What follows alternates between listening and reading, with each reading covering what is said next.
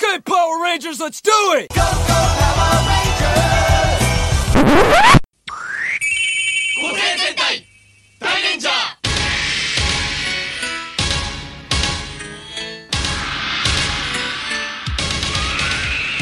変身だ Welcome to the Super Sentai Brothers. This is episode 17 of Live and Let Die Ranger, the internet's best and only podcast dedicated to Gosei Sentai Die Dairanger. Every week, we watch an episode of the show and we share our thoughts with you, the listener. My name is Matt J, and with me, as always, is my co-host and brother Dave. Dave, how are you doing on this cold Cleveland afternoon? Not bad. Managing to stay warm, so that's solid. Nice, nice. Yeah. I got my long johns on. Uh, I do not have my long johns on, but I am wearing some slippers, which is cool. Dude, it has been. You are not kidding when you say cold. It has been cold in Cleveland. I mean, I'm sure there obviously there are colder parts of the world, but it's pretty cold. Over yeah, it's weird. Cleveland has been Cleveland super way. mild since uh, what was it? That week in sort of mid-November. It's been barely winter at all, Mm-hmm. and then in this last week, it has been cold and snowy. Yeah, it was actually so cold, uh, Matt. On Thursday, canceled school. Wow. Yeah, not for not for snow. Like there wasn't actually a ton of snow on the ground. We literally just canceled school because it was so cold. It was like negative. I mean, the wind chill was like negative thirteen or fourteen, I think. And we have a lot of students that walk, and so they were just like, can't walk, can't walk in negative thirteen weather. So no school. Yeah, not far anyway. Yeah. And then weirdly, we had school on Friday, despite the fact that it was basically the same temperature. So I'm not really sure totally what's going on. I was a little bit annoyed. I was hoping for a second snow day, but yeah. Well, who knows? They're still feeling things out, I'm sure. Yeah, yeah, yeah. So, um, today, That's the weather from aside. Cleveland. maybe we should always start with a weather report. I, I'm sure everyone would appreciate that, right? I think we should absolutely not do that. That sounds like a terrible plan. All right, man. Uh, so, Matt, Okay. weather aside, what is our first star of the week? Dave, our first star of the week is that I got a car, which is super exciting. Yeah. Uh, longtime listeners may remember the fact that um, a few months ago I went from a guy with a bad car to a guy with no car. Mm-hmm. And I am back in the car game, and Dave, it is sweet. nice. I'm glad to hear it- that's it's- working out for you. I mean, the actual car aside, which I ended up getting a one that was a lot nicer than my last one. I mean, listen, anything would be a lot nicer than my last one. I think we have But, established um, that actually no car is nicer, nicer than your last car. Oh, you mean the absence of a car is nicer than my last car? Yeah, Yeah, that's yeah, Sorry. true. Yeah, the actual absence of car, not having a car, is better than driving your last car. So it's not actually a That is one hundred percent true. Um, but it is super exciting because now I'm no longer like subject to the whims of the bus schedule. Uh, I can actually go to the other end of town and not have it take my entire day. It's it's a real game changer, Dave. I don't know. Uh, I don't know if you know this, but being mobile is super sweet. Uh, yes, Matt. Yes, I did know that. I am aware. I'm aware that that's true. Okay, there's not actually that much more to talk about with that one. It's just a super exciting part of my week. So, Dave, what is our second star of the week? Uh, our second star of the week, Matt, is actually another game. Lo and behold, I've been playing games. Um, but I've been playing some Netrunner with some friends of mine. Ooh. Uh, yeah, it's I, I know it's been out for a while, and I'm just sort of getting into it. But uh, some friends got me some Netrunner cards for Christmas, and then I got a couple of expansions, and it's super duper fun. Have you played? Have you played it at all? Have you seen anything about it? Yeah, I've played it once or twice, but why don't you give a quick rundown for the listeners? Oh, uh, yeah, sure. Basically, it's a uh, it's a CCG style game, except it's not a collectible card game. You're not like buying expansion booster packs all the time. Uh, it's a really neat setup where you buy a base set and then they come out with uh, expansions for the game, where you just like every every expansion has the exact same cards and it actually has three of them. So you're not buying like boxes and boxes and boxes of cards trying to get like one particular card, which is something that actually always kind of turned me off from CCGs. It's why I never really wanted to play them because I was like, dude, I don't want to spend like seven hundred dollars or whatever to get like the cards that I need to play the game. But Right. Although we did spend a ton of money on Overpower, and that game was kind of bad. Well, yeah, I think that's actually why I no longer like I played Overpower, like I did it one time. Overpower, if you don't happen to know off the top of your head, was a Marvel CCG that came out, dude, I don't know, eighteen years ago or something. Yeah, it was early '90s. It Yeah, was in something that. like it was that. part of the big comic book boom. But anyways, we played it for a while, and I just like it. Kind of turned me off from CCGs forever because of that specific thing. I mean, like I had. I don't know, 30 Doc Samsons that I never wanted to play with. And so Netrunner's a really neat Doc setup. Samson was terrible. he was super terrible as a CCG. I actually kind of like Doc Samson, but it's a really neat setup because you just can buy the cards and it's cool. I mean, it's still you know you're still buying them, but expansions are like eight bucks or something. But the way the game is set up, uh, you there's two sides to the game. There's a corporation and then a netrunner who is like a hacker, and uh, they're both trying to acquire points. And the netrunner is like uh, the netrunner is always on the on attack, and the corporation is always on defense. And the corporation is like setting up servers and like putting out defensive programs and stuff, and then trying to score agendas to get points. Whereas the hacker is constantly on the attack. They're trying to get into those servers with programs and resources and stuff. And uh, there's a couple different companies that you can play as, and there's a couple of different like factions of hackers that you can play as. It's just a it's a really fun. It's well balanced. Uh, the games aren't too terribly long, so you can knock out a couple of games you know, uh, in a fairly short period of time. But there's a lot of neat strategy going on. Like I said, it's it's actually way way deeper than like I'm sort of prepared for. like I was talking Yeah. to Ben, who gave who is the guy who's a friend of ours who gave me the set for Christmas, and uh, I was like, "Thank you very much. You have given me the gift of homework because now I have to go like read up on this game." But it's it's a ton of fun, man. I really recommend that you, uh, you know, I recommend that you play it. It's pretty cool, or at least like get a set so that when we can all hang out and you sort of play them together. Right on. Yeah, so that's my first star of the week. Is a new and fun card game. Okay, so our third star of the week, back to me now, is another game, a game that I've been playing. Uh, Dave, I have been playing the. Oh gosh, I mean it's probably like two, three years old now because there's a new one out. Okay. Um, but I have been playing Far Cry Three. Ah, cool. I have not played any of the Far Cry games. Okay, neither have I. Here's the deal. I bought it was like a trilogy box set. It has not one, two, and three. It has two, three, and Far Cry three, uh, Blood Dragon. Mm-hmm. And Blood Dragon, I don't know if you know, is like it's sort of like a standalone DLC. It uses the same engine, but it's not actually connected to uh, Far Cry three. I it's have- this weird, sort of over the top, uh, amazing thing that I've I've put that one off because I'm saving it as like a special treat at the end.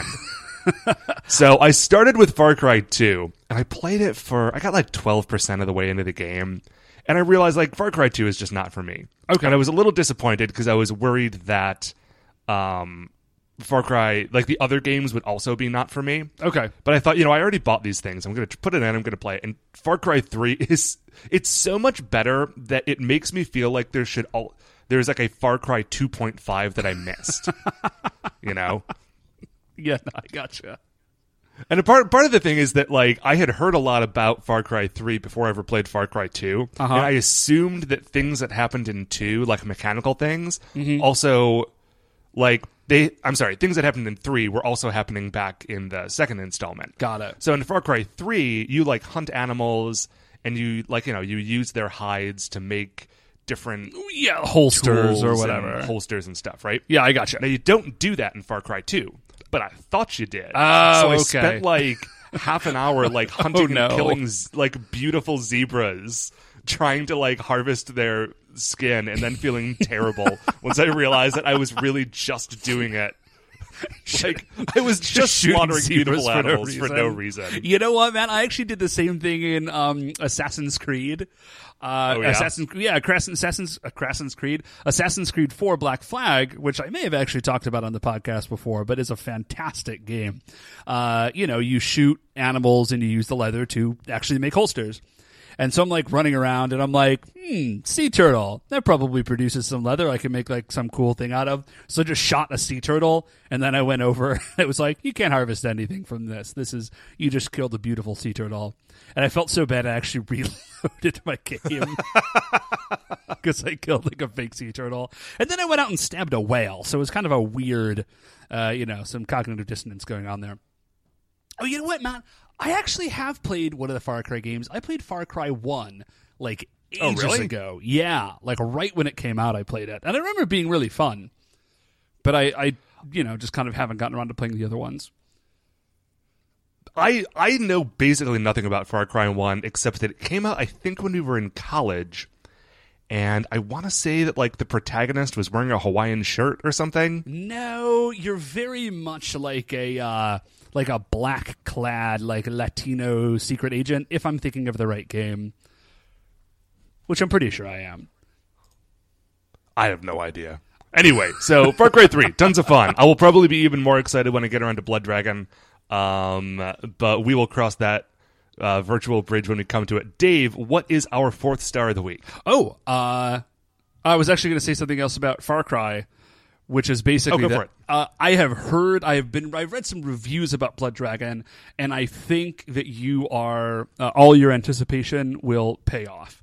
Like everything I have heard is that Far Cry Blood Dragon is just absolutely fantastic.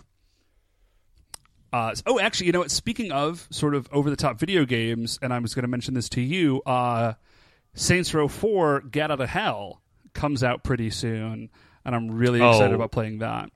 You have to tell me all about that when that happens. Yes, I will absolutely. Did you?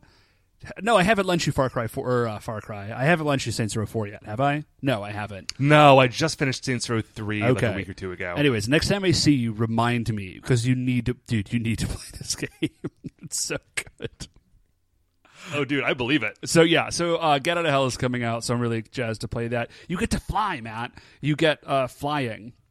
You get like wings or something, and I'm super. Here's why I'm super excited about that because I always want uh, flying to be an option in like superhero games, and Uh-huh. and every time I've ever seen flying in a superhero game, it's been terrible. Like really, sort of like actively like weird and and difficult to work with. And so, but the other superpowers in Saints Row 4 are so good that I am hoping that like they managed to institute or create like a flying mechanic that really worked really well. So I'm really looking forward to playing it. Um, you know, so that's all. That's all I really got for, for the video game corner. Um, oh, our fourth star, Matt. Since I you asked me and I kind of jumped past it, is uh, remember I was telling you about I I did a little like super mega nerd uh, vanity press printing thing on like a, a bindery on demand called Blurb. Oh, yeah. Yeah, uh, they came in and they're great. Like they're super great. They look exactly well. Okay, I actually messed up like a printing thing. I think I like saved the file, and then like my computer crashed, and then like I uploaded an old file without realizing that I hadn't it hadn't saved or something weird. So there's actually a print error, but it's totally on my end. But everything that I told them to do, they did. It's great. Um, it looks really slick. Like it's you know, I just I couldn't be happier. That's amazing. Yeah, I'm really over the moon about it. So uh, if you need to print something, you can use Blurb. It was neat. Sorry, that was kind of a short star, but uh, I, I'm not doing a lot these days because I got a new show starting. Oh, yeah, yeah, yeah. Well, that is fine because I feel like we are going to talk about the fifth star quite a bit. Okay, so fifth star, Because Matt. Dave, the fifth star is uh, listeners for Christmas.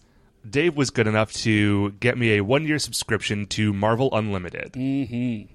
And Dave, I have just been mainlining old comic books for like.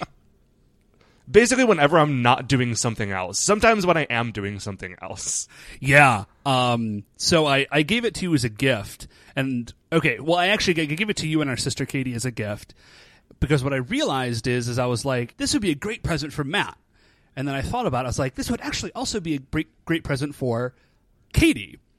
And then I thought about it a little bit longer, and I was like, this would actually also be a great present for me. And I've also been finding it sort of a problem.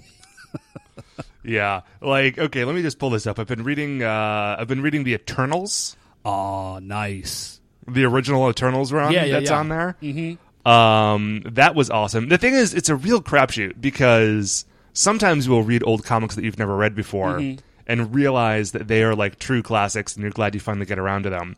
And then sometimes you'll read Champions number one Uh huh. and realize like, oh no, oh no, no, no, no, no, no, this one can stay buried. Right. Like, not everything gets like a best of Marvel, you know, uh, trade release for a reason. yeah, there will be no like you know absolute edition of the Champions. right. Um, dude, I have been, uh, I've been reading Hulk. Okay.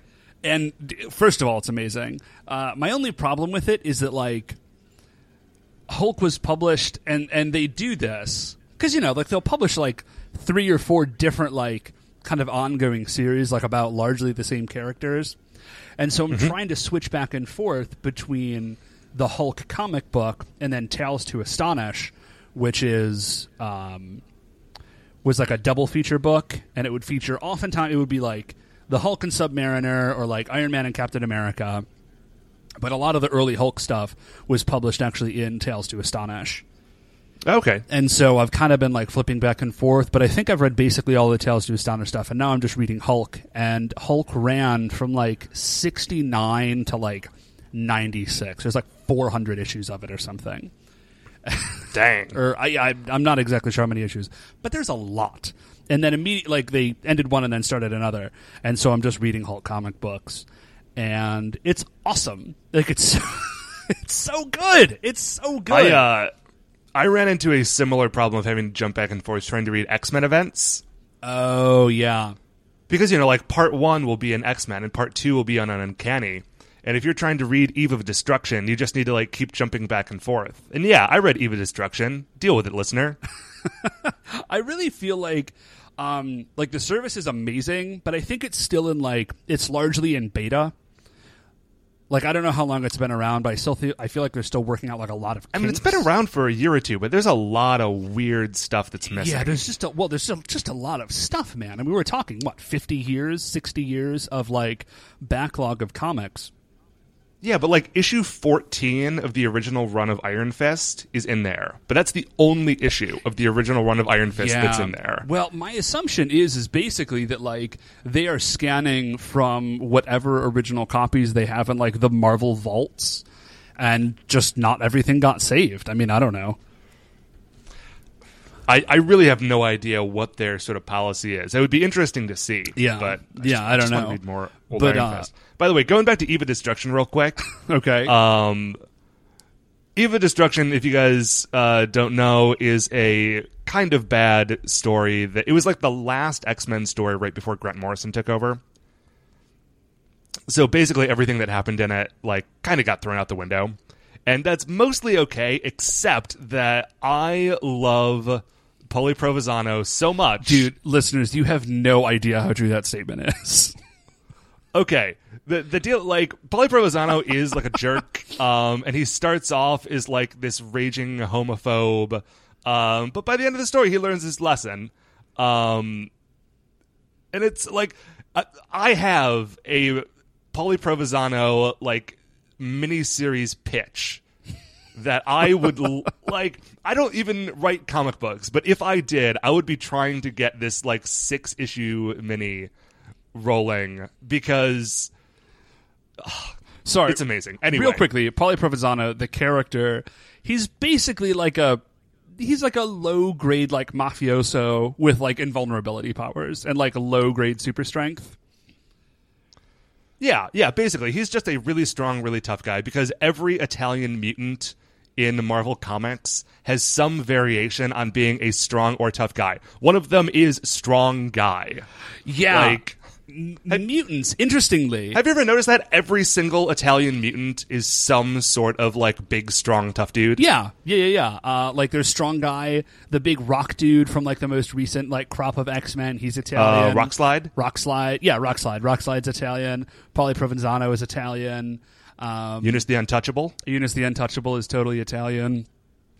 You know, humorously, like for a comic book that originally started as like a metaphor uh, about like the evils of racism, the people who come up with superpowers for mutants are super racist. Yeah, it's not always the best. like what? There's like a Middle Eastern girl whose name I can't remember, who literally her like her powers to turn into sand. Um, oh yeah, that was from that same new X Men series as, As um, Rockslide, Rockslide. yeah. yeah. It's like guys, guys, come on. do we really? Do we have to do this? Um, oh, but to jump back to the Hulk real quickly, something that I'm noticing about reading comic books like really rapidly is that you start to notice things that maybe you wouldn't notice if you were waiting like a month in between every episode or every issue. Okay. Like for example, Like what? okay, like the Hulk, almost every issue, somebody tries to like restrain the Hulk with something. With like repulso beams or like an in- indestructible plasticine sheath. The le- the early leader Matt is really big on like indestructible plasticine, but like an indestructible Okay. plasticine sheath or like the a block of cement or like a mountain or whatever. But like every time someone's like, "Surely this will hold the Hulk," and I have news for you, Matt. It never holds Do- the does it? It doesn't. It never does. It never holds the Hulk. But literally, like almost every issue, someone's like, "Surely this will hold the Hulk. He will never be able to escape from this." And Hulk is just like, "Ah!" and he just smashes every time. Or like someone's like, "This is finally like too strong for the Hulk," and then it's not. Or the Hulk is like, "Strength is Hulk's only weapon. If strength cannot win, like Hulk is doomed," and then strength wins. Of course it does. Right, because it's the Hulk. Um, but I I feel like if you were reading it every issue, or like you were waiting a month rather between every issue, you wouldn't notice because you're like, oh yeah, ready for some Hulk. But if you read like six months worth of comic books o- over your lunch break, all of a sudden you're like, wow, a lot of people try to restrain the Hulk and it just never works. It's weird whenever you sit down and read a bunch of stuff all in a row. I remember I I've done it once or twice, but I've got the first like I don't know, eight volumes of the Essential Spider-Man, whatever it is that runs through like all of the Lee Ditko stuff, all mm-hmm. of the Lee Romita stuff, and into like the Gerry Conway stuff. Yeah, and just sitting down and reading that first like I don't know. I mean, it's years worth of comic books, but sitting down and reading them all in the course of a couple of weeks, like it's really fascinating to watch it all sort of fold out like that, like all like- sort of squished together. Yeah, it's like watching a time lapse movie. It's really neat. Oh, this is one more thing I will say about Marvel Unlimited, uh, and this is sort of more personal to you and me. But I have run into Matt uh, some comic books online that are from Uncle Pete's, like Big Boxo Comics. Oh, really? Yeah, and it's super fun because I'll run into it. I'll be like, I know this comic. Like I have read this before. Our Uncle Pete, by the way, had this. He had like one long box full of comics, and every time we went to go visit our family in Buffalo, we would just reread this same long box of comics over the course of the weekend. Like over and over So- and over again. there was a weird smattering of stuff in there. Yeah. There was like like a more recent like Sabretooth miniseries. I mean recent at the time. This was like, you know, 15 years, years, ago. Ago. Um but there would also be like Richie Rich comics. Yeah, there and was like some, like- Bronze Age Superman There was and some Silver Age X Men. Anyway, so yeah, that's really fun. I also found the first comic book I ever owned, or the first comic book I ever bought from a store, which was oh gosh, it's like Fantastic Four number 393 or something. I don't remember the number off the top of my head Oh, jeez, I don't know. but uh, it is in the middle of the. It's some crossover, and I've never read the crossover, and I had no idea what was going on then, and I still don't know what's going on in it. but it's the one where remember the one where the Human Torch has to fight a bunch of doppelgangers of the X Men, Um, and they all have like oh, fangs yeah, yeah, yeah. and That's spikes coming out of their costumes. Yeah. Uh huh. and like the issue starts with people being angry at each other and it's it's okay it's a very bad issue of the fantastic four. And it's part of a miniseries that i know nothing about but i like i can tell you like panel by panel what happens in this comic book. I don't know what any of it means but i've read it so many times. So it was really nice to find that one. And i really should make it a point to read. It's like it's one it's one of those crossover titles where they just took all the other crossover titles and picked out a couple of words. so it's not Secret Wars and it's not Infinity Gauntlet. It's like it might it might be Infinity War. The Infinity War, the Silver That might actually be what it was, but it was right. anyway. So Marvel Unlimited is fun if like weirdly lacking in Bronze Age Iron Fist, but Right on. Uh, well, Merry Christmas, Matt. I'm glad that you Thank are. you. I'm glad that you're digging it. Um, okay, so those are our five stars. We are going to take a quick break. We're going to watch episode 17 of the show titled "Here He Is, a New Hero." Whoa, whoa, whoa! Um, wait, and I, whoa, wait. Repeat that, Matt. David's called "Here He Is, a New Hero." Oh yeah. Okay, so we will see you back here in a minute. いえ何でもありません行くぞ Okay, welcome back. So we have just finished watching episode 17. Here he is, a new hero. And Dave, let's get right into this one. Give us a quick recap because I really want to talk about it. All right, man. Um, so the new hero is the Keeper Ranger, who is the sixth ranger that was teased to us a couple of episodes back with that whole Merlin sword in the stone thing. So we meet the kid, he gets the sword, we find out a little bit more about the Goma tribe, and then he turns into the Keeper Ranger, and that's it. Boom. Okay, so let's get into it. Uh, we start off with a big thunderstorm. Right. Um, Act one, scene one, thunder and lightning, a heath. It's not on a heath. no, it's at the shrine. It's at the shrine where the sword was stuck into the stone. Um, his the sword.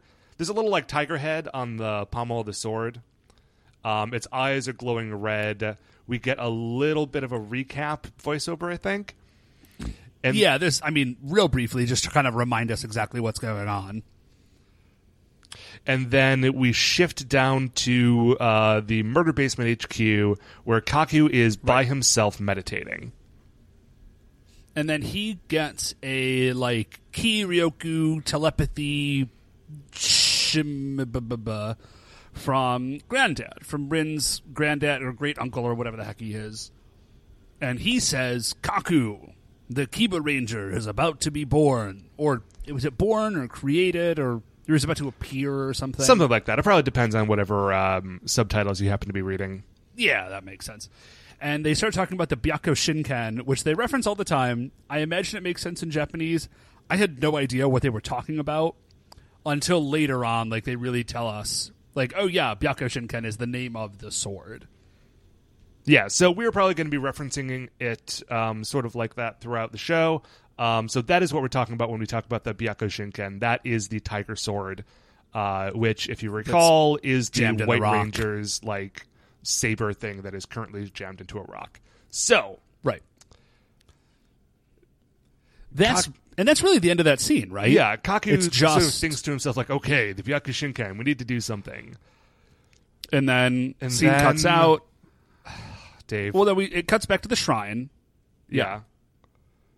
Now, now we get to meet our sixth character, and it's Ko or Kyo, K Y O. Dave, I hate Ko. I hate Ko so much. Yeah. It's actually I wasn't gonna reference it until a little bit later on in the episode, but I was like, dude, the the Dairanger White Ranger is not nearly as cool as the American version of the White Ranger. No, we could have a little bit more of a discussion at the end. If you recall, a few weeks ago, I said that we had gotten a listener question that we couldn't talk about yet. It was mm-hmm. basically this: like, how do you feel about the Tommy White Ranger versus the Kyo White Ranger? Oh, I can answer that immediately. The Tommy version is better. Yeah, Tommy's Tommy's great. Um, Kyo, I mean, as the series progresses, and you've only seen the one episode, but um, Kyo does like you know he develops as a character the same way the rest of them do. So you will feel probably uh, less hatred towards him by the end, but especially in these first so. couple of appearances, like oh my gosh, he he's Kyo is like new Fifty Two Billy Batson. Oh. Oh, he stays that way? Jeez. Like That's he- no good. I don't. I mean, he doesn't stay that way, but at least in these first couple of appearances, like he is a little kid. Okay, well, let's we'll get back to Kyo in a minute, um, or Dude, at least 52. No, we're not getting into New just- 52. We don't have time. We need to complain about Okay. this, not that. Um, All right, man. okay, so, So here's what we see kid in bed. Ko. Ko is like, I don't know, what would you say? He's 12, maybe? Uh, yeah, he could be anywhere from. Yeah, he's probably around twelve, maybe Roughly. younger. Okay, uh, he's got a baseball hat with like the brim flipped up. No, no, no, no. He does not have a baseball hat, Matt. He has like I don't know if if you guys remember. It was like this thing in the '90s, and it was like it was all cloth, and it was like a soft brimmed baseball cap, but the brim was like really short, and it was always flipped up in this particular style. Um, my and like his whole outfit is just he's got like a skateboard but it's not like an actual skateboard it's like that sort of like weird it's like a weird shape and he's wearing just like this super like 90s kids clothes my notes just say so 90s like all in caps He is aggressively see- 90s. Yeah, yeah, painfully, painfully 90s. And so you see him, and he's like skateboarding, and uh, he like someone he's like, get out of the way, get out of the way, get out of the way. And he's like knocking kids out, knocking people out of the way, and so he is already kind of a jerk. And then you see him, and he like, there's a bike that can't stop, and so he just straight up like ollies this bike. Yeah, he But, just like he jumps over the bike ten feet in the yeah. air or something. The same way that So in the previous the episode, um, a while back, remember Shoji just jumped over a car on his uh, dirt bike. Right. Like Kyo Same is doing that same sort of stuff on his skateboard. Yeah. And so he's obviously the Kiba Ranger. Like, really clearly, there is no question. As soon as we see him, there's like, within like five seconds, we're like, oh, okay, so this is the guy. Oh, and then he steals somebody's milkshake. Just Yeah. for no reason. He's just skating past and he reaches over and grabs it and then laughs at them. So Um, Kyo has been receiving telepathic messages, right? from someone. from someone. He know doesn't who. know who. Um, and they are telling, they're basically giving him orders like, "Hey, you need to go do X, Y, and Z." Now, Yeah. first of all, you know, if listeners, if you are receiving telepathic messages from somewhere and they're telling you to do what Kyo is about to do, um, like Ignore them. Yeah, go to a Don't- doctor. Don't do what Don't those to those voices, are telling you to do. Because here's what Kyo here's ends what- up doing. so he skateboards up to Rin's building. And Rin walks out, and there's sort of like a gauzy filter over the lens. And he looks at Rin uh, very It goes into slow mo. Yeah. And he skates over to her and he's just like, Oh, Rin. And she's like, uh, Hi, who are you? And he's like, Oh, from now on, I'm your little brother. And he like, and she's just like, Well, that's weird. I don't, okay, whatever. And he But, you sticks know, out his hand polite. to like shake her hand. To shake her hand. Yeah. Okay. And there's really, I've been trying to think of like a polite way to say this. There's no there polite really way to isn't say this. one. He just reaches out and like like goes from the handshake. He just reaches out and like grabs her breast, Just honks it. like full on, like just grabs her. And then while she is horrified, he steals her purse and skateboards away. Right. So that's the Kiba Ranger, everyone. Here is Welcome your new to being hero. hero. He's wildly inappropriate. and so he just so my notes actually say, wait a minute, maybe he's not the Kiba Ranger. Maybe he's a Goma. Like maybe this is it was like a trick. And then we're gonna meet the Kiba Ranger later and he's gonna be cool and he's gonna help fight this monstrous child. Nope. I was wrong. No such luck. So he's running away, and uh, Shoji happens to be out for a jog. Um, Rin shouts to Shoji, like, hey, help me stop this kid. Shoji, like, tries to interpose himself in between the- the kid and, like, you know, the road behind them. Uh, Kyo does that same skateboard jump, just jumps straight over Shoji's head. And, like, turns keeps around and laughs at them and skateboards away. Right. So they chase him. Scene cuts, and they show up uh, at the temple where we would assume that I think it's the same temple or shrine or whatever Yeah. where the sword is. Right. Yeah, but at this point, none And, of them uh, the know that the sword is- is there. Because remember, the only person who's Oh, actually been here right. before was Gramps. That's right. I know. I actually had forgotten about that. And so they're there at the shrine, I guess. The purse is left behind. Oh, this is key to note that he steals the key out of her purse. He steals her like apartment key. Yeah. So they get the purse back, Rin's and she doesn't immediately notice that the key is missing. So she's like, "Well, the purse is here, and everything seems to be here. So let's look around for that kid." Yeah. And so Shoji is running. He's just like, you know, you can't run, kid. Like, I will bring you to justice. And then as he's like wandering around the shrine, he gets attacked by Goma, Yeah, like kind of them. out of nowhere. Right. Three gro three Goma. They're actually pretty creepy.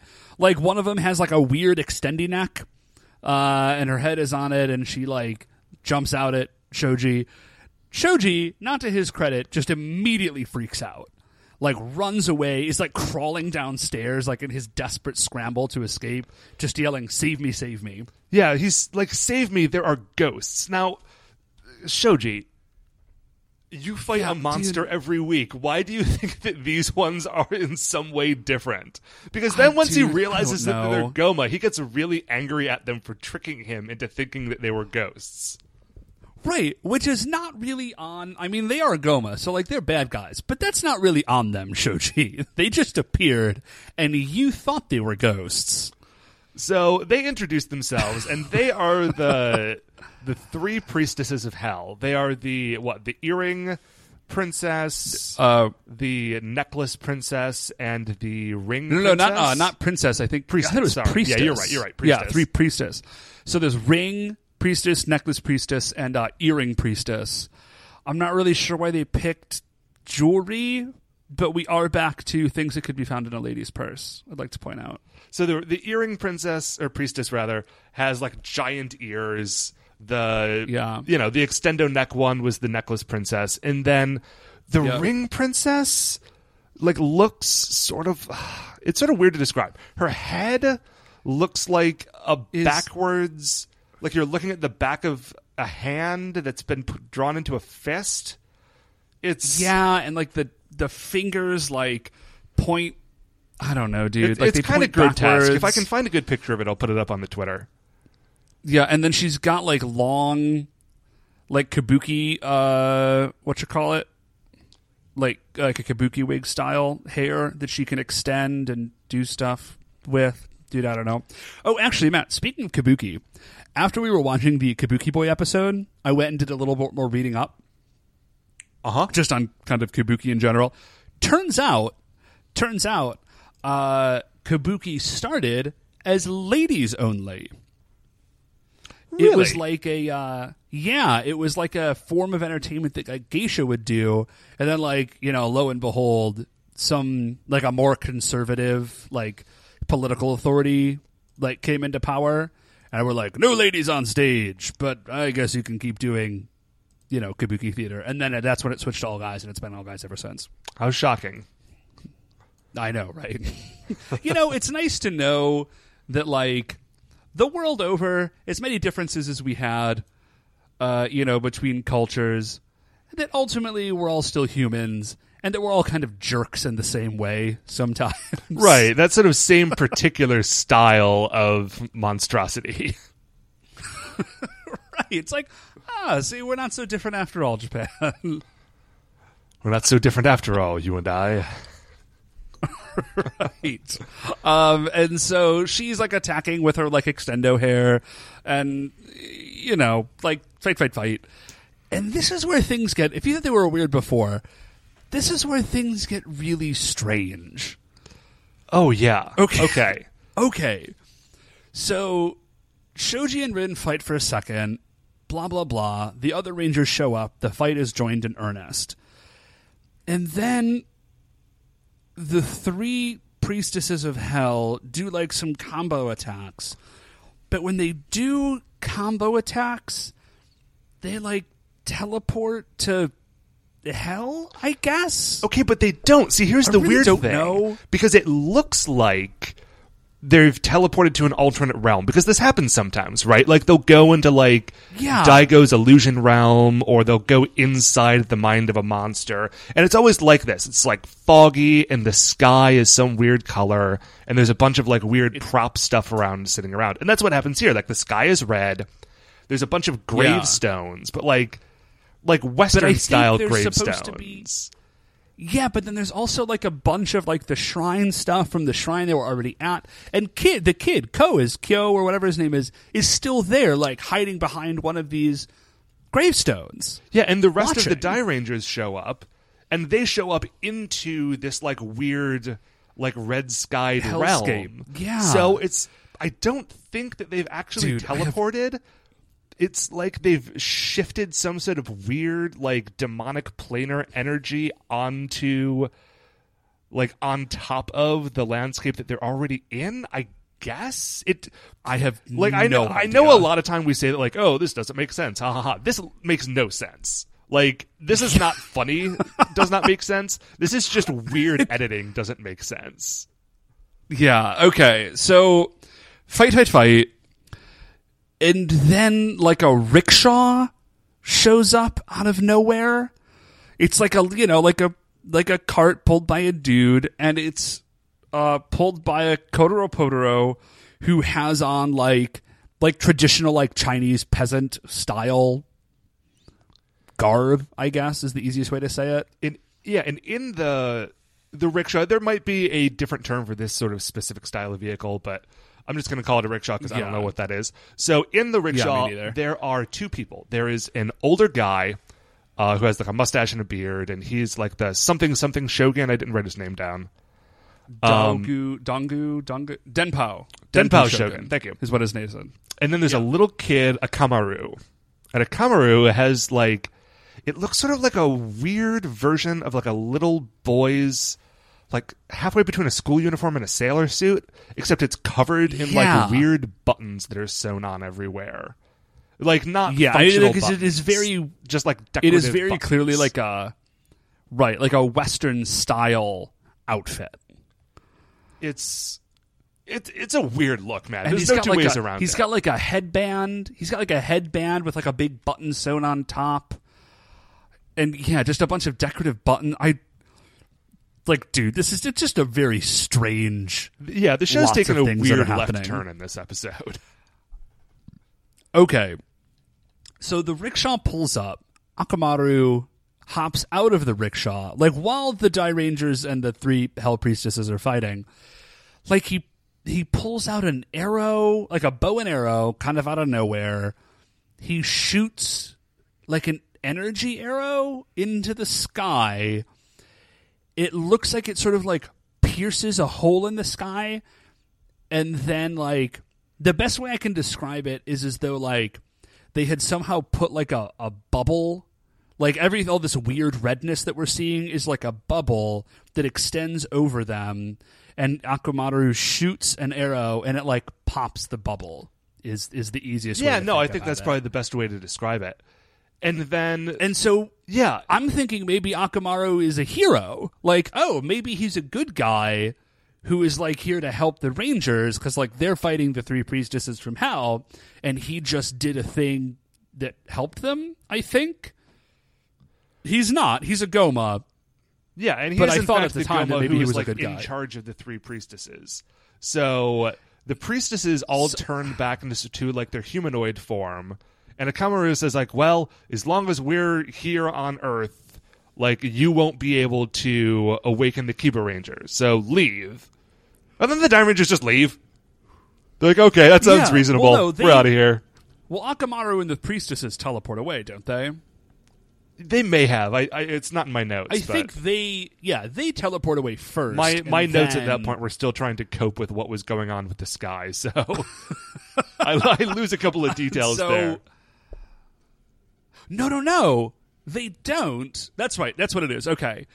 Akamaru just he like hops back in the rickshaw.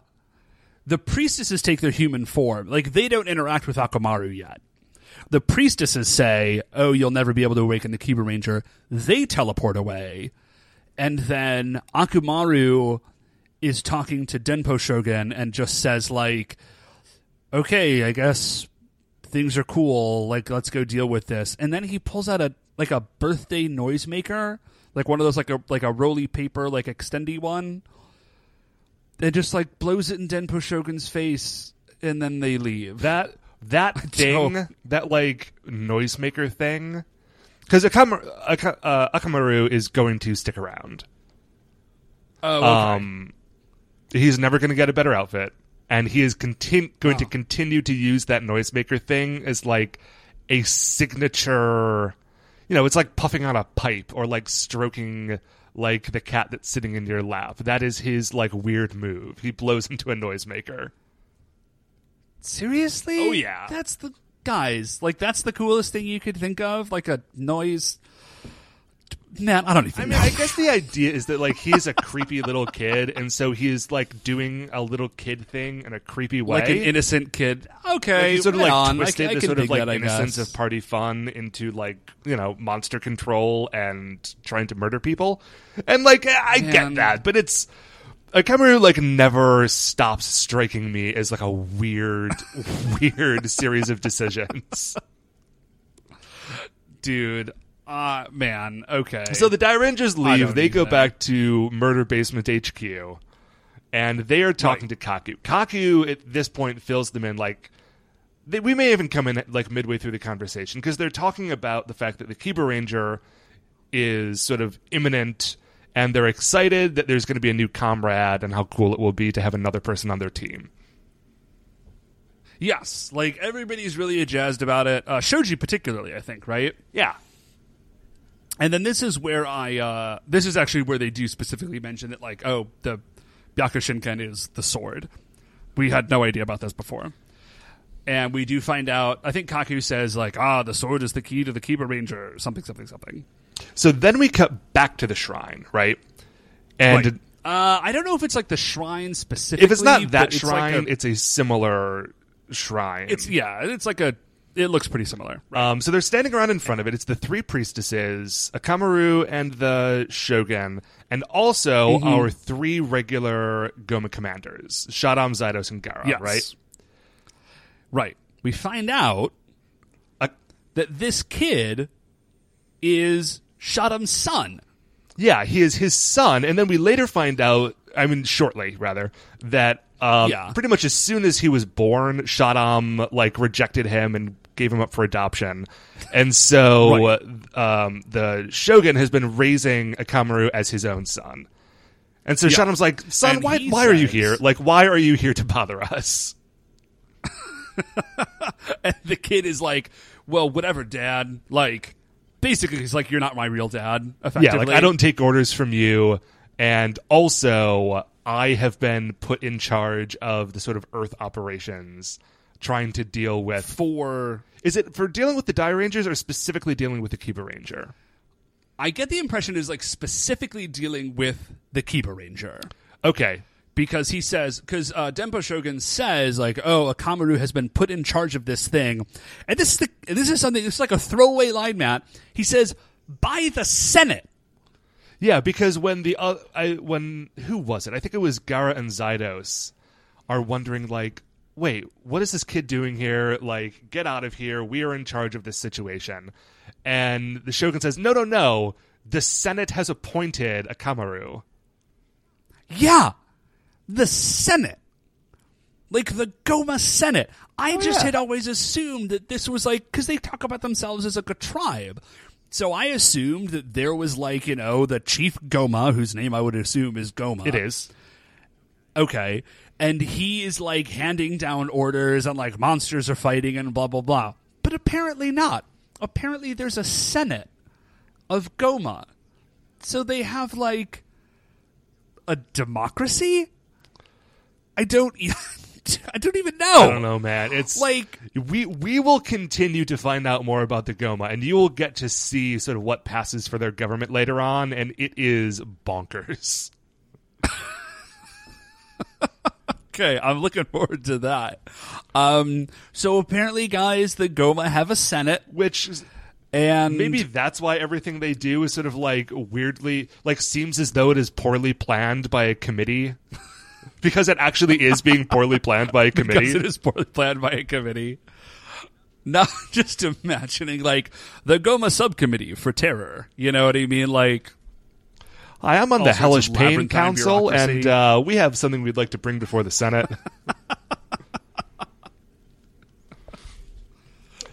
Okay, so uh, Akamaru and the Shogun leave, and Shadam sort of snarls into the camera.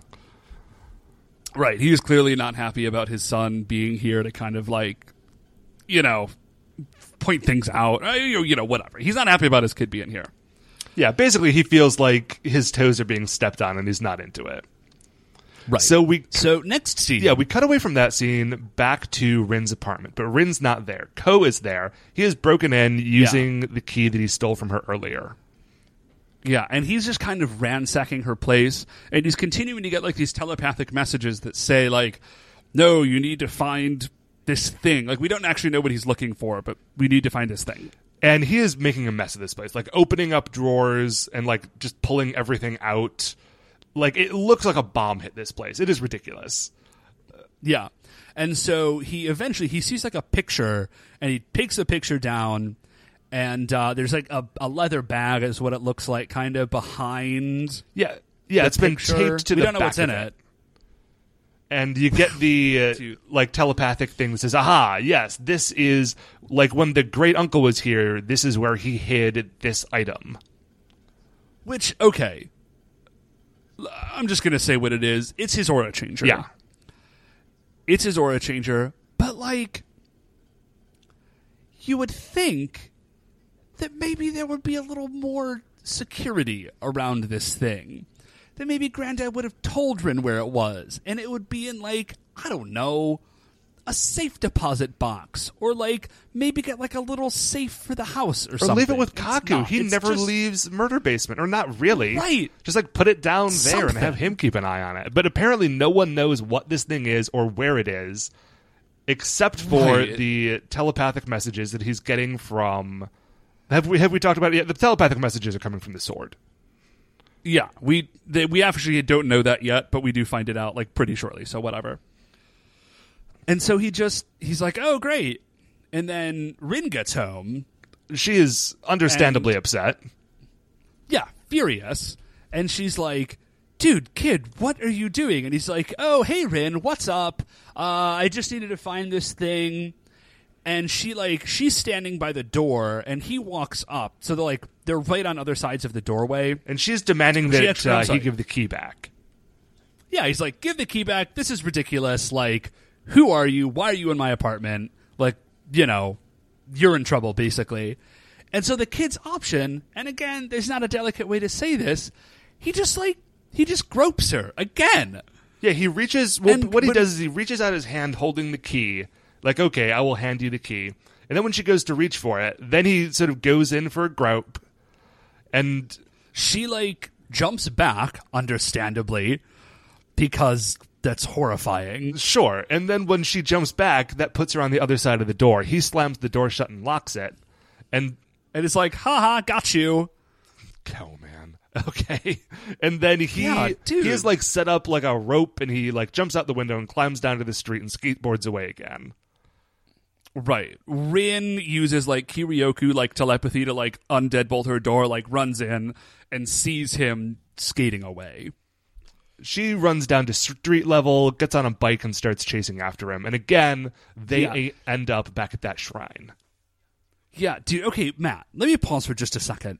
Do they ever like? Does this kid ever get any comeuppance? Is he ever taught that like this is wrong, or is this just like a kids show where they're like, "Hey, here's the hero of the show who's the same age, kiddos, as you who are watching the show," and he just grabs ladies, and that's that's a cool move. Uh, Co, like, do they ever address this? Co maintains his bad habits. I, I think they eventually are curtailed, but this is like it will continue to happen in later episodes. Um, I dude. I just at least I feel like that's irresponsible television making. Yeah, I mean, at least the other characters in the show disapprove of it, but the show itself, like, continues to give him opportunities to grope this woman. Same woman. Yeah, well, dude, who cares if the other characters like disapprove? If they don't do anything, then basically the lesson here is like be a hero and be hugely inappropriate. It's a bad lesson. Like, yeah, that's a bad lesson, Dairanger. Like, you shouldn't teach people that lesson. So that's a it's, terrible lesson. It's, honestly at this point, it's been a year or two since I've watched the show in its entirety. So I don't know. Maybe I'll like go a lot better this time through, but I I do not have high hopes. Okay. So, uh, if Uh, any of you okay. listeners have been uh, sort of exasperated with the fact that so far we really like everything about the show, then you are in luck. Yeah, here's the thing that we do not like. Um, All right, so that scene's over. We jump. It's like a real short scene, basically. Like the three priestesses of hell are like up on a roof with Akamaru, and like extending a priestess is like looking around, and apparently she has like a telescope eye, and they find the sword. They find the Byakushinken. okay, so the three priestesses show up to the shrine at the same time as Rin and Kyo. Kyo runs off and hides in a bush somewhere because at this point he's useless. And uh, Rin Right. aura changes and starts to challenge the three priestesses, and it's a cool fight. It's like a three on one, but Rin's doing a great job, uh, sort of holding. them Yeah, she does. There's one weird thing though. Like before the fight starts, there's like a big like text thing, like a text overlay that is like Rin versus or like the Ho Ho Ranger versus like the three priestesses of hell. Bum bum bum. Sunday, Sunday, like- Sunday. Yeah, like 70s kung fu movie intro style. Well, it's not the first time we've seen this.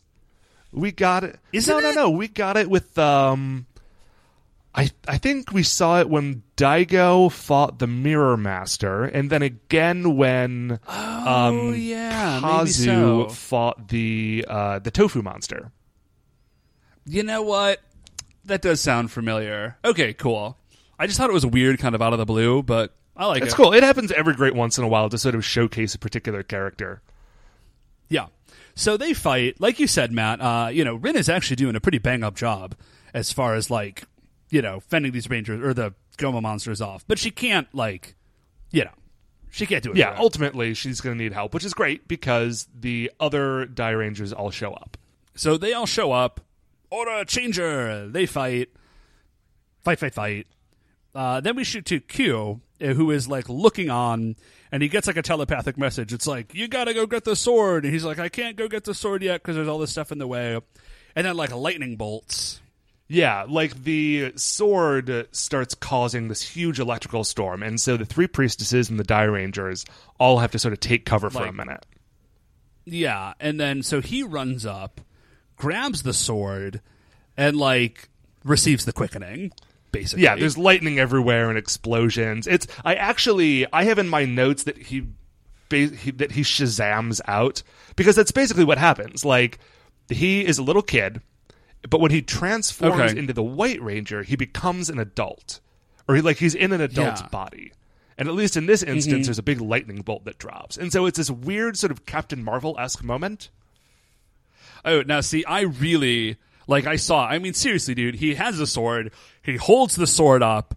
He is like shot by lightning as he's holding up the sword. I was almost expecting like a there can be only one, you know, style thing. Yeah, I'm I, th- I'm trying to think. Was this show on at the same time that uh, Highlander was on?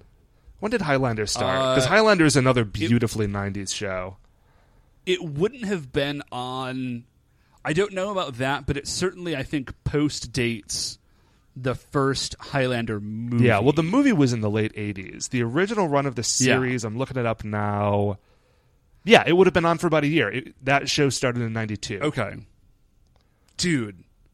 Dude, Highlander. I love the Highlander so much. Dude, maybe if we ever finish all the Sentai that we care to watch, we can do a Highlander series because I love the Dude. Highlander. I love the Highlander. And you know what's great about the Highlander? I love Highlander sort of in spite of itself because they're not they're not actually really like that great like objectively. You know what I mean? Like the first one is good. Like the first Highlander movie is sort of objectively good. And then from there like they're not actually that great. yeah, the show the show had its moments. I mean, yeah, the show had its moments. And I love Adrian Paul, don't get me Oh, wrong. who doesn't? Um, yeah, who doesn't? And Christopher Lambert. Christopher Lambert. Um, yeah, dude. I just the whole idea is so great. Matt, did I actually um did I ever tell you this that somebody and I don't know who it was wrote up a rule set for Highlander to be used in the uh, World of Darkness rule set and like the White Wolf rule set. You know, I don't think you ever told me that, but I'm not surprised at all because. okay, It fits, It- right? It fits, and it fits so perfectly because I feel as though the people who made like the '90s like White Wolf World of Darkness stuff, Matt, I have a guess as to where you're going. like those people this. must have loved the Highlander because if you could look in the books, it's all like black trench coats and katanas, and like there is a particular like so many. vibe. There's so many katanas. I think we counted it up once, didn't we? In some book. I don't remember what the book was. Oh, it was, it was no joke. I want to say Like it was the first edition um, Mage the Ascension. Dude, no joke. I, I seriously think like 19 or 20 katanas. No, there were 19 or 20 pictures with katanas in them. I think there were like Oh, that's right, that's right. 25 katanas because total- a few people were holding two of them. Because of course. Of course. you I mean, what's better two. than one katana? Two katanas. course. Obviously. It's like double mint gum, man. Um, I do. I love that the Highlander uses a katana for a reason that is like. I mean, it is explained. Like, he gets it from, like, his dude who's like Sean Connery pretending to be a Spaniard, which doesn't work at all. Oh, dude, it's even better And, than that like- because Sean Connery, who is clearly Scottish, is playing a character who is a Spaniard, but that character, since he's immortal, was not always a Spaniard. Originally, he was Egyptian. So, like, ethnically That's Egyptian, right. like, culturally acclimated to Spain. Spain, played by a Right. Scotsman. And then. who is talking to a guy who is supposed Yeah, to actually be a playing- like, Christopher Lambert played is playing a Scotsman. Lambert, who's like Belgian or something. yeah, it's. and doesn't even. I don't think he even tries to do a Scottish accent. Just No, it's. It's, it's just Christopher Lambert. It's that weird, impenetrable Christopher Lambert accent, which I love, but. I, dude, I love. he doesn't it. do anything different when he's playing Raiden or when he's playing uh, Connor I was just MacLeod. gonna talk about Raiden. It's like Japanese thunder god with a Belgian, weird Belgian accent. I don't know. Like, yeah, I don't know, man. I love okay, let's let's stop talking about things that we love and get back to Ko. yeah, thinking of things that we don't. So love. Ko, there's a weird, there's a sort of extra long transformation sequence because we show they sort of address like he's getting bigger, his muscles are bulking out. You know, he is becoming Right. an adult-sized person. Yeah, and he's thrilled. He is so Yeah, he's so happy. And then we just get a couple of scenes of him doing like handsprings and climbing up trees and jumping around. He doesn't start contributing to the fight. He just jumps for a while. yeah, he's just sort of spazzy.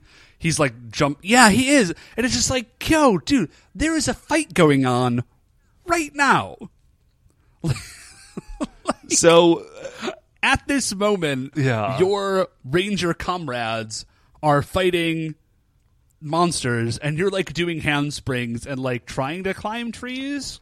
yeah, and like and he's just he's not even in front of them. He's just like off in the woods. And then eventually he lands and he lands on like a tree stump and he does like a little pose. and the monsters Yeah. like walk over and notice that he's there. Like it doesn't land in the middle of their fight. Like they have to go find him to get intimidated. but find him they do, and he he doesn't say anything. Um, the sword, who can talk, does the talking for him Yeah. because if he were to talk, he still has his little kid voice. And so all of the talking that gets done is all via the sword to sort of maintain the fiction that he is an adult hero. Yeah, And that fiction, by the way, and we don't really cover it in this episode because this is pretty much the end of the episode. Like the other Dairangers walk up and see, oh, great, there's the White Ranger. Um, cool. but as it progresses, like the Rangers know Kyo, and they know the White Ranger, but they don't know that Kyo is the White Ranger for a long time. it's going to be a weird Yeah, that makes sense. thing. Yeah, no, I get that. Oh, by the way, uh, Christopher Lambert, born in the U.S., his dad was like a French diplomat, Okay. but like for the U.S. or something. I don't know. And then he grew up in like Switzerland, so he's got like a French Swiss American accent. Okay, of. that- and that's why that's it's like, why it's that's why it's like so so, bizarre. weird. Oh, Dave, speaking of uh, things that we had referenced earlier and have now looked up the details on, uh, that Fantastic Uh-huh. Four comic was part of the Infinity War crossover, and it was number 368, The Day of the Doppelgangers. Nice. Uh, okay, so if you have Marvel Infinity, you can go read that issue. Uh, I don't recommend it, but you can. It's a terrible book. Okay. so that's pretty much it. That's the end of the episode. Yeah, it's just kind of ends on a just a weird note. You just see Kiba Ranger like jumping through the air, and then that's it. Okay, so Dave, I, I, I feel like I don't even have to ask, but what was your low point this week? Uh, my low point is Kyo being a sexual predator. Yeah. basically. Like, guys, you can't you can't have kids doing that on a kids show. It's not you can't do that. Bad messages are being sent. That that is also my low. I know normally we try to uh, break that up, but uh, where we each have a different one. But I feel like in this case I can make an exception. Um, yeah. Ko, like you, you you have some lessons to learn about consent, my friend. Yeah, seriously. Um, and what would you say is your high point of the episode? Well, my high point of the episode is that we do get to see the Kiba Yeah, Ranger. and it's a cool design, and it's it is neat to get introduced to sort of the last of the main characters.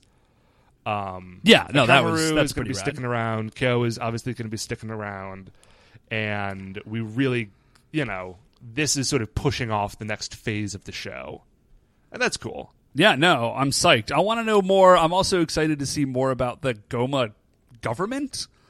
I want to know what's up with the Goma Senate. I want to know what's going on. Oh, on. wait till you meet Goma the fifteenth or sixteenth or whatever it is. What? That's like a hereditary title? this gets better and Uh, better. we'll get into it later. I'm not going to spoil anything now. Um, I'm going to say Okay, my okay. high point is another Kyo thing. Um, the- Okay. Whoever it is who plays like the adult Kiba Ranger in the suit does a very right. good job when he's like frolicking around of making it Oh, look that is a like good- he's yeah. a little kid in an adult's body. And I and that I I forget exactly how much that sticks around or how much he sort of like learns how to control himself properly, but it's really neat. He's sort of like it's a it's a very nice bit of physical acting, and I I think that if you were to watch the episode, um, keep an eye out for that. It's very cool. I did. I did take note of that actually. Um, that that he does. He really looks, you know, like a little kid. So Okay, so final thoughts. What what do we think about this, Dave? How do you feel about these developments? Uh, okay. I dig that the Kiba Ranger's Uh-huh. here. I think it's really cool. I also think it's cool that he's like a white tiger. Like that is pretty neat. Like that's a neat addition. I'm looking forward to seeing how like his Kiden beasts like meets up with the others. Uh I gotta be real, dude. I think it's kind of lame that it's a little kid.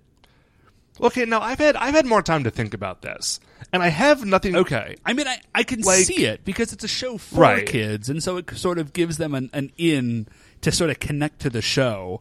Uh, and it does have that sort of like you know Shazam Captain Marvel flair, where like it's a little kid and he turns into an adult and he gets to sort of like live out this fantasy, but like in his head he's still a kid and it's fun. Like it's it can be done well, and at times throughout the show you will see it being done well. Um, okay. like the actual character of Kel, I find sort of problematic for the reasons that we were talking about earlier. Like he's just Right. like this weird thieving pervert. Yeah. Um, and I'm not into that, but I am happy that he's here now and that we can sort of like move on from there. Um, Yeah, I, I think another thing that sort of has poisoned me against Kyo is the fact that when I see that White Ranger suit, like that's Tommy, you know, like very specifically, and like the Green Ranger from Zyuranger is also Tommy, as is like the Red Zeo Ranger and a bunch of other ones. But Yeah. the uh, I think the difference is is that since this is like the only part of this show that I have a separate sort of cultural touchstone for, like that connection kind is a lot weird. stronger. So like you know, like I'm not expecting the Green Ranger to be Tommy in Ranger because the Red Ranger is Geki instead of Jason. And so, Right. since everything is different, that's fine. But in this, But since it's yeah, like like this in this instance, it's just like this one character from another show has shown up, and I expect him to be like this cool dude that I remember from when I was a kid, and instead we get like you know, Boob Honky McGee. Um, yeah, no, that's a good point. That's a good point. Hey, listen, nobody's Tommy, Matt. Nobody's No. Tommy. Okay, so I don't think we can't expect someone else to be Tommy. Um, but hey, hey, what are you gonna? Okay, so mixed bag this week, folks, but that is going to do it for another episode of Live and Let Dairanger. Uh, before we finish up here, I want to remind you that you can email the show at supersentaibrothers at gmail.com. If you want to get updates on future episodes or talk to us, we're on Twitter at Super Bros. If you like the show, please remember, shining in the iTunes review section, there are five stars. Uh, rate, review, subscribe to us, tell people about the show. Uh, you doing that is really the only way that the show is going to grow, um, which would be fun for us and possibly for you as well. Who knows? Um, Right. So once again, we are the Super Sentai Brothers. I'm Matt, I'm Dave. and we'll see you next week.